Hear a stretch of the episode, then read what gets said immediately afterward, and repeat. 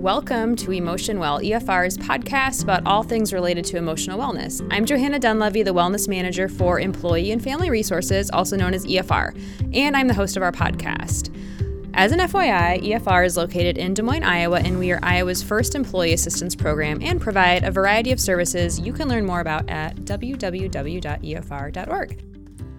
Today, I am excited to have with us Louise Kral, who is the Human Resources and Community Engagement Director at Employee and Family Resources. Welcome to Emotion Well, Louise. Thank you, Johanna. So, I was wanting to do an episode for Emotion Well that related to cancer survivorship. And when I was thinking about who I could have come on this episode to talk, I immediately thought about Louise because Louise will tell you her story about being a two time cancer survivor.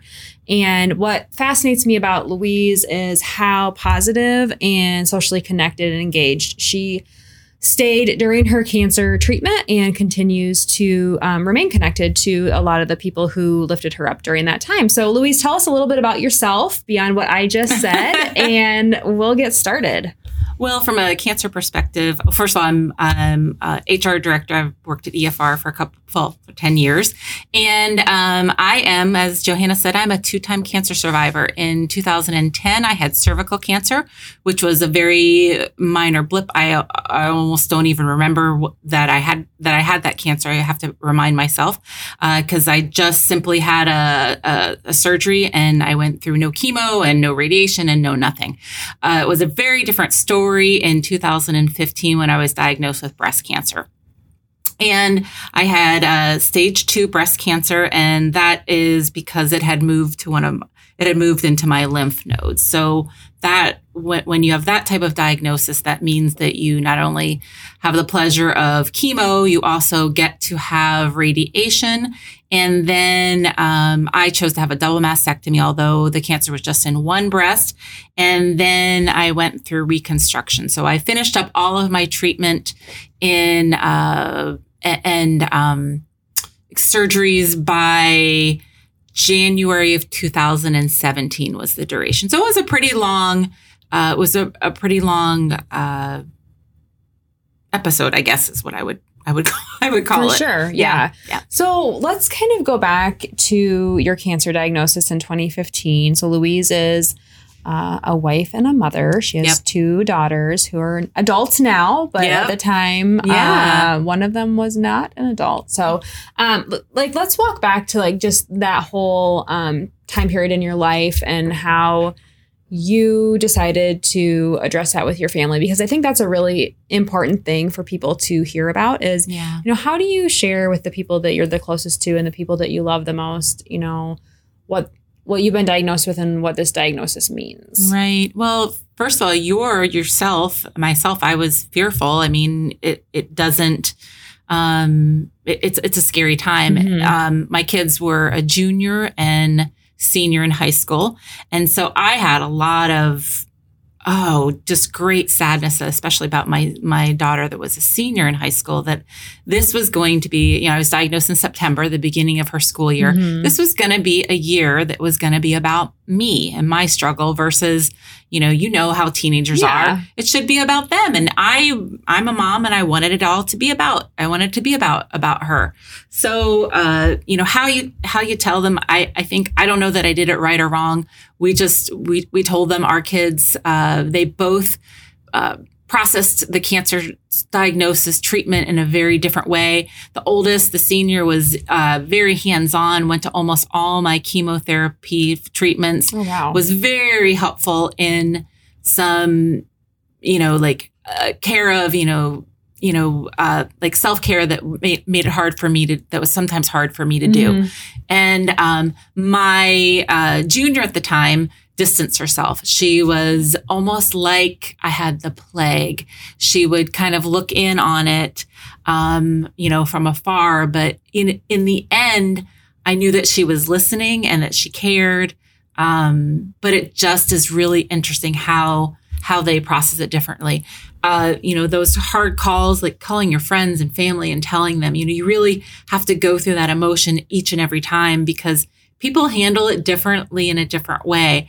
And my methodology was uh, let's take action. Let's get the best people on my team, and let's figure out how we're gonna how we're gonna how we're gonna move forward. I have a genuine positive outlook on life, so I never in my head I was fearful, but never in my head would I let myself go to a dark place. And I think that is a gift that I have, and I don't know that I could pass that gift on to everybody that has yeah, cancer. and not everyone has that optimistic outlook, Right. But, and I don't have any specific, you know, study or research information uh, to cite at the moment, but I I know I've encountered it through reading about cancer and cancer treatment and cancer survivorship, and that people that have a positive attitude. Yeah. It's not going to guarantee that you will survive Yeah. your cancer, but it For sure. definitely makes a difference in terms of your outlook on on life. And as you go through that treatment, you know, just your general attitude um, about the process. So I don't know. Like I remember my mom telling me when she was diagnosed with breast cancer, and I was in my twenties at the time. I was, of course, really sad for my mom, but selfishly, I wondered what that meant for me. yeah. And so, as a mom, did that go through your head too? Is what does this mean for my daughters? Oh, so much. Yeah. Uh, and I think what you're getting to is like the long term, long term effects of of what does it mean for our daughters. Like for instance, the younger one has said to me, "I just always I, I fear, mom, that I'm going to have cancer.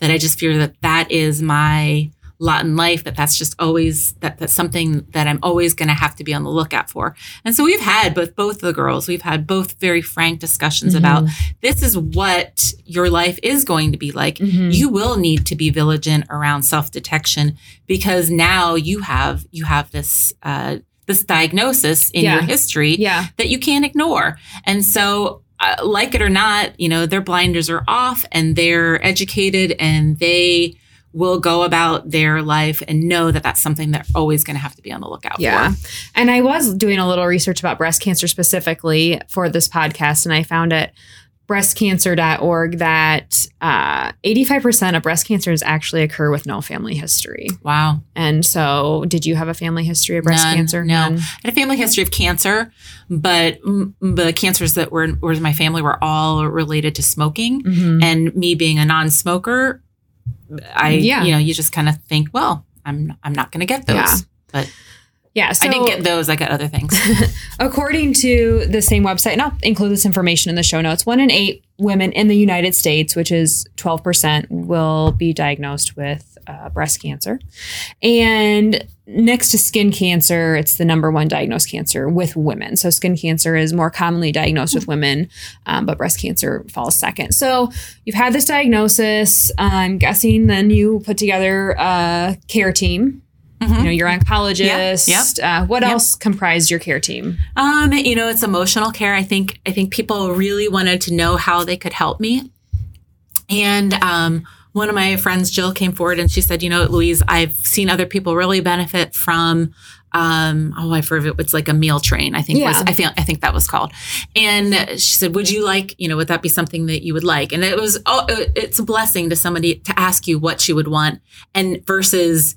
You know, just tell me what you want Right. it was this is what i've seen other people find helpful and would you like that and um, you know discussing it with my husband yes so my chemo days were wednesdays and we always had meals delivered on wednesdays so it'd be one thing nice. i did not have to worry about um, i didn't have to worry about the other thing is you know my spouse was very uh, a, a critical piece in this because I'm the I'm the mom and I do the typical mom things. I love to cook, and it's not it's nothing that I ever uh, looked as a burden in our in our relationship.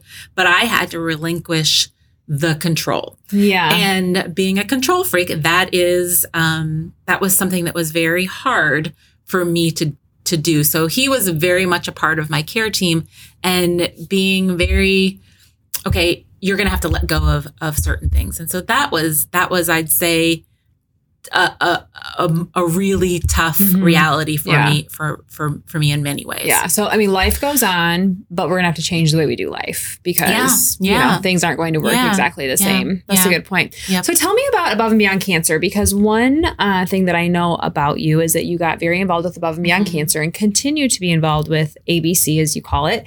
Uh, and so, I want you to share with our listeners what that organization is and maybe how you can get involved with it. Yeah. Well, I'd say the the first and foremost one thing that I noted uh, I I listened to all all the people on my care team, and one of the person that was really important to me was the nutritionist. Okay. And you have the opportunity when you go through chemo, you have the opportunity to meet with a nutritionist. And my nutritionist gifted me with a book that um, was written by a three time uh, cancer survivor. So that caught my that piqued my interest, and it was things about you know kind of what to eat and what not to eat. You know, so so my diet consists of organics and, and a lot of things. But one of the things that really really stuck out from uh, this book, and I, I, I didn't keep it. I I moved I paid it forward and gave it to another cancer survivor. But what stuck out for me is this woman said, if I had to do it all over again, and again three time, the third time I got involved in a support group. Okay. And she said it was a game changer for me. And so I I thought to myself, well, there has to be something to that. There really has to be something to that. So I started going to there's a, a group here in Des Moines, and I it, it's affiliated with a local hospital called um, I think Life Beyond Cancer, and it's it's a specific breast cancer group. Okay. And excuse me. so I started going to that group and it was a wealth of knowledge. But one of the things um, that became that wealth of knowledge was learning about above and beyond cancer. And you get also in your journey, you get assigned, at least here in, here in Iowa, we you get assigned a cancer navigator, and it's a, a nurse navigator, somebody who knows about about cancers. It's not just breast cancers, mm-hmm. but all kinds of cancers. And what are the things that you have you know, at your disposal. So it could be like getting a wig, or it could be, you know, in, in my case, you know, I, it was learning about this above and beyond cancer. And so you need a medical release to be able to participate in this program. And so I had always been active and I had a YMCA membership. And, uh, you know, the one of the people in this this uh, the breast cancer group said, you know what, you really ought to check out this above and beyond cancer. And so, you know, I looked at the schedule and through her, you know, kind of through her endorsement, she said it's really kind of a nice group. And I remember I uh, I had always been active, but during chemo. Um, I battled uh, neuropathy, which is you know numbness in my hands and and um, you know numbness and and just not a little bit off balance. Mm-hmm. And I thought, how am I going to get myself back on track with exercise? And so this spin class, I'd done spin, you know, like cycling, a spin class, you know, stationary cycling. There's no really hard, it's really hard to fall off of that. So I thought that would be a super easy way yeah. to get back to it. So the very first day that I walked into that, I had, I had finished chemo. Uh, you know, I'd say like the barriers that I faced were, you know, the hurdles that you face in, in walking through that door is, you know, I got a, I had a bald head at that time. Mm-hmm. I wore a wig to work every day. And how, what am I going to work out in? I didn't want to work out in that wig. So, you know, just thinking about, I remember going to, to a local sports store and getting, you know, a, the biggest bandana that I could possibly find that was like workouty. And um, so anyway, I walked through the door and um, I found myself a cycle as I've done, you know, many times. And what was so great about this Above and Beyond Cancer group is that it combines uh, the cycling, so the exercise, where it's led by a local uh, and the founder of Above and Beyond Cancer, Dr. Deming, where he says at the start of the class, you go at your own pace. You do what you can do. And um, there were people there in that in that room that struggled with mobility, as in um, came in uh, not in a wheelchair, but you know, visibly having somebody mm-hmm. help them with a walker walk in and got them on a got them on a, a cycle. There uh, there was a woman at the time who had an a limb, her her left arm that didn't that was immobile, that she had to kind of flop up on, you know, on the handlebar. So it put things in perspective around geez, things could always be worth and worse. And boy, am I one lucky, one lucky person that mm-hmm. I get to come here and I get to do this. Yeah. So and and um, so the other part of that is there was a social part, and from the very minute there were people that came up to me and said, you know, hi, introduced themselves to me and said, you know, welcome me to the group, and um, I just felt very welcomed, and I felt like I found this perfect mix of social and exercise and it's been a part of my routine um, yeah and so you're since. still involved with the group yes. and yep. so tell me a little bit about so you consider yourself a cancer survivor. Yep. And Yep. I think once we had talked about what it means to be a survivor and when, Right. when can you give yourself Yeah, that label. yeah, and so yeah. tell me a little bit about, or please share what Dr. Deming had said to you when you had asked, I think you had asked him that actually, question. Actually, my it was actually not Dr. Deming's definition, but it's it's um, my oncologist. Okay. So I'd asked my oncologist what um, I said, you know, Brad, when do I get to call? Like, tell me when, you know, when do I get to call myself a survivor? And his words of wisdom wisdom was. You call yourself a survivor whenever you are a survivor. And um, and so I like I felt very comfortable to call myself a survivor once I was done with with radiation. So that meant that I'd gone through chemo, I'd had my double mastectomy, and I'd finished radiation. Okay. And I'd been on um, the other part of it. You get to you get the great privilege of being on a drug for ten years. That's an after you know kind of after treatment after treatment chemo drug that you stay on for 10 years and it's it's meant to keep cancer the cancer away Yeah. Is there anything you do to help manage the anxiety you might have around your yearly screenings? I know that's something that Mhm. my mom always kind kind of keeps them like quiet until she's had it and gets the everything's good because Yeah. I I know every year I, I'll get the message from my mom like I had a mammogram today and everything was fine. And my mom's cancer is also stage two. Uh, she had a lumpectomy versus a mastectomy, but you know her. I mean, we are just thankful that she had her mammogram when she had it Yeah. because the cancer was so small that you couldn't palpate it through a breast self exam. But it was apparent in the MRI and it had had already spread to her lymph nodes. And so, you know, we're just thankful of the timing. Yeah. Like if the mammogram would have been a couple months Yeah. earlier or a couple months later, it could have changed. It, it could have been a game changer. yeah So, do you feel anxiety? And you know, when Yes. you okay, that's normal. That's an easy. That's an Yeah. easy question. And yes. so, can you just talk a little bit about how you manage that, or what you do to kind of keep yourself in perspective and in check? you know what? I have really tried my my one piece of advice is to not worry about it until you have something to worry about. And It's great advice uh, for anything in life. yes, it, Yeah. it is. Yeah, It- but it- there's so many. in your there's situation. so many. There's so many applications. But I would be lying to you to tell you that I don't have anxiety about it. And you know, there's a certain amount of when you first when you finish your you know your rounds of treatment, they have you come in every three months, and so you're getting this blood work every three months, and so you have this. You know, it's just like feeding your you know your oh i'm winning this game i'm winning this Mhm. game and then after a year then you go to every i think every six months and you're every six months for actually for actually quite I, i've been every six months even though i'm almost two years out or four years out Mhm. i've been every six months for quite a while and i was supposed to come in um, this very last this very last time and i said you know what i was having some neuropathy symptoms and then they said to me i was supposed to go a year out and they said why don't we keep you at six months and i was like oh yeah Yeah. I do not mind this at all. Yeah. I mean, it's one of those things to have that that check in, and they Mhm. monitor you by your blood work. So it's so it's a really simple it's a really simple Mm-hmm. test, and it just feels darn good to Mhm. have that feedback that things are that things are okay. Yeah. And I think for our listeners, women listening who, um, you know, if you've had a breast cancer diagnosis, I would imagine you're on some kind Mhm. of regular screening plan and please stick with it, you know. Yes. If you are not, I think it's really important to always update your physician with any family history, anything that's changed. Mhm. Because what I've noticed, I'm in my late 30s now, and I've already had a couple of mammograms and an MRI for my breast because I have a lot of women in my family who have been diagnosed with breast cancer. Um, thankfully, they have all survived breast cancer, but they've been diagnosed with it.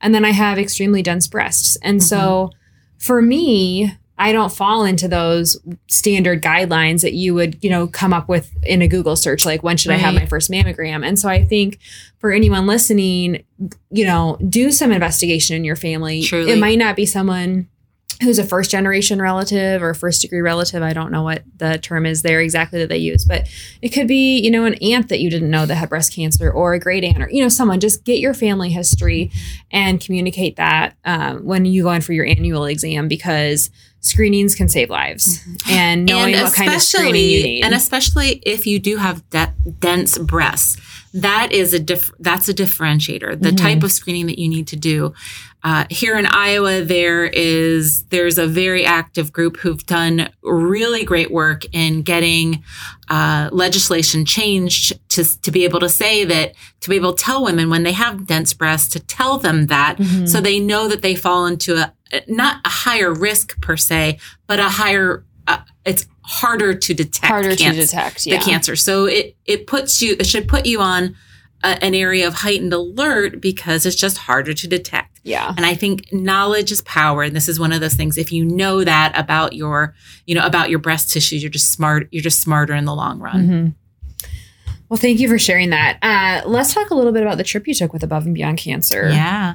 So uh, in last last year in 2019, I took a trip with Above and Beyond Cancer with almost 40 uh, cancer survivors and cancer caregivers, and it was to the Rocky Mount Rocky Mountains, and we did um, we trained for the we trained um, all spring and summer long, and uh, we did three separate hikes and the elevation was around 13 to 1400 1400 feet. So we all um, we all had different we we all had different diagnoses. Not everybody had breast cancer. While you would say with statistically there were of the women there there were more people that mm-hmm. more women there that had breast cancer. That is a very common uh, is a very common cancer group but it's everyone. And and i think that you know the people that inspire me are the people who we had people who were actively on chemo that they um, that they are still getting out there and doing it. And I the reason I um, I really love this group is that I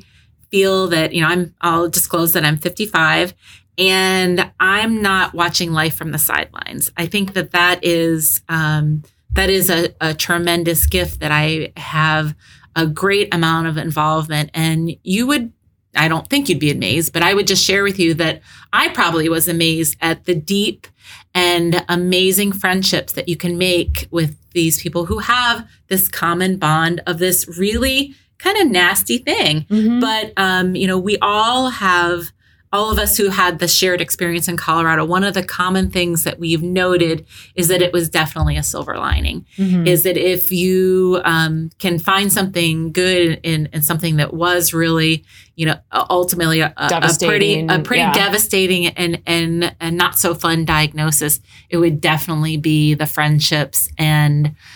Uh, these are people that I you know i would obviously trust with my life and we're planning on doing more you know we have we have more adventures planned we we it, it, you know it doesn't it doesn't have to stop i talked with somebody um we were training to do the um, the climb, yes. the, the air climb, mm-hmm. and one of the two women they're going to do what's the Spanish uh, walking thing? Um, I don't. I don't oh my gosh, well, anyway, they're going to Spain and they're walking a, a, oh. a long distance oh, together. Oh, nice. So that's a nice follow up. Yeah. Like, oh shoot, I'll hope I remember that. Very cool. But anyway, yeah.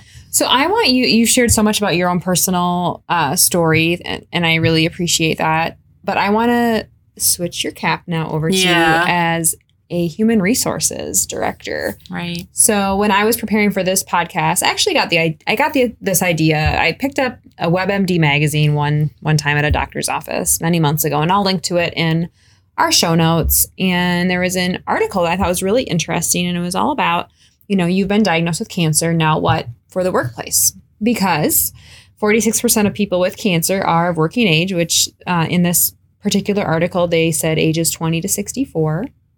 20% of cancer survivors have work related limitations. Mm-hmm. And 69% of cancer survivors say that their work routine helped them throughout mm-hmm. their cancer journey.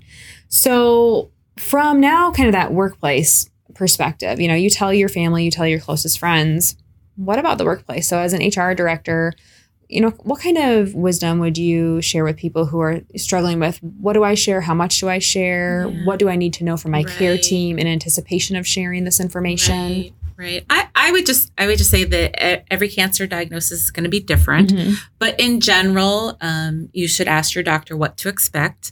Um, if you work at an employer that is has 50 or more employees, you're most likely uh, in, in, a, in, a, radius in a radius that you're most likely going to want to apply for FMLA and get that job protection. Okay. So that's something I, I, I view as very important. But you're going to choose you know, once you have that FMLA protection, you're going to choose what you want to share and what you don't want to share. What I loved about, you know, what my boss asked me was, and what I recommend to other leaders is ask the employee, what do you want to share? Um, you know, what is, you know, what is your choice? You can leave it as Louise is going to be out of the office, or you can say, you know, Louise has has breast cancer. It's it's really what what your choice Up to is. the employee. So my choice was I was going to be going undergoing some very physical changes with losing my hair and um, you know just in gen in general probably not looking my rosy self every every day of the week. And uh, so so I but I also I'm I, it was my choice but I I wanted people to know. And I'm very grateful for the choice because I had so many people say to me, you know, I kept a caring bridge, which is where you can, you know, kind of blog, update your status, update your status. Yeah. So people have a place. So you're not repeating your story each and every Yeah. time. But people, you know, I, I shared that with people, and people thought that um, I had so many colleagues, you know, from our, my current employer and also previous ones that noted, you know, hey, they were rooting for me, and and you know that meant. Um, it, it meant the world to me. So again, think about what your, you know, kind of what your treatment holds. While every cancer is different, there are some generalities. Um, I did choose to work during my, um, you know, during my uh, my treatment, and it was, it was, it, it kept my it kept my wheels on, Mhm. and um, I, you know, but that what might not be the right choice for you. I had no nausea, um, and I know other people battle that to a great extent, so they couldn't even try to be in the office. Yeah.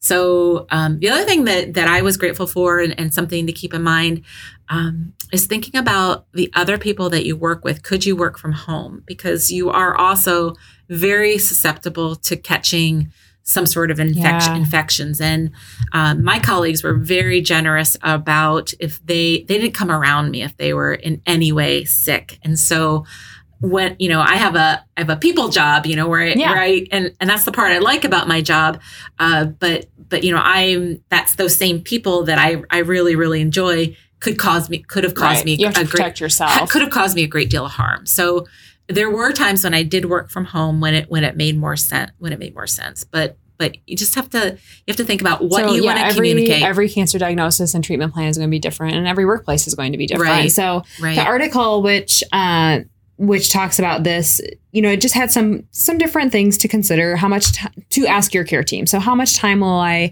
uh, need for my surgery my recovery any chemo or radiation? What are immediate side effects? What are some predictable side effects? Um, and how will they affect my ability to do my job? Mhm. and so, if you're someone who has been diagnosed with cancer and you are trying to figure out, you know, how am I going to make this work uh, while working, those are some good questions to ask your care team. And also some good things to talk to your leader about or your human resources director Right. about. I will link to this article because I, th- I thought it was a really great resource. Oftentimes, we don't think of about all facets of life when we hear that someone has been diagnosed with cancer. We Yeah. maybe think about, you know, I wonder how that's going to affect their family or Right. their children. Um, but we might not think about how that's going to affect their ability you know, to and the other thing is compensation. I mean, how Yes. how am I going how am I going to pay my bill? You know, how am I going to pay my bills? Those are all, you know, talk to your, you know, your HR person, whoever handles that, if they have that former role or not. But talk to them about do you have short term disability? These Mhm. are these are real issues. these are real issues to face. I was lucky that I had PTO to cover it, Mhm. but some people um, are are not so because all, lucky. you know that's just going to make an already stressful situation Yes. much more stressful. yes, so very much so. Well, Louise, it's been a delight to have you on our show. thank you. so much. Uh, at EFR, we provide a lot of resources for individuals, uh, and it could be that you have a cancer diagnosis. It could be that you know someone who has. So if you need to reach out to EFR or if you know you have our EAP benefit, don't hesitate to reach out. Our number is 800 327 4692. Life happens. EFR is here to help. Thank you so much, Louise. Thank you.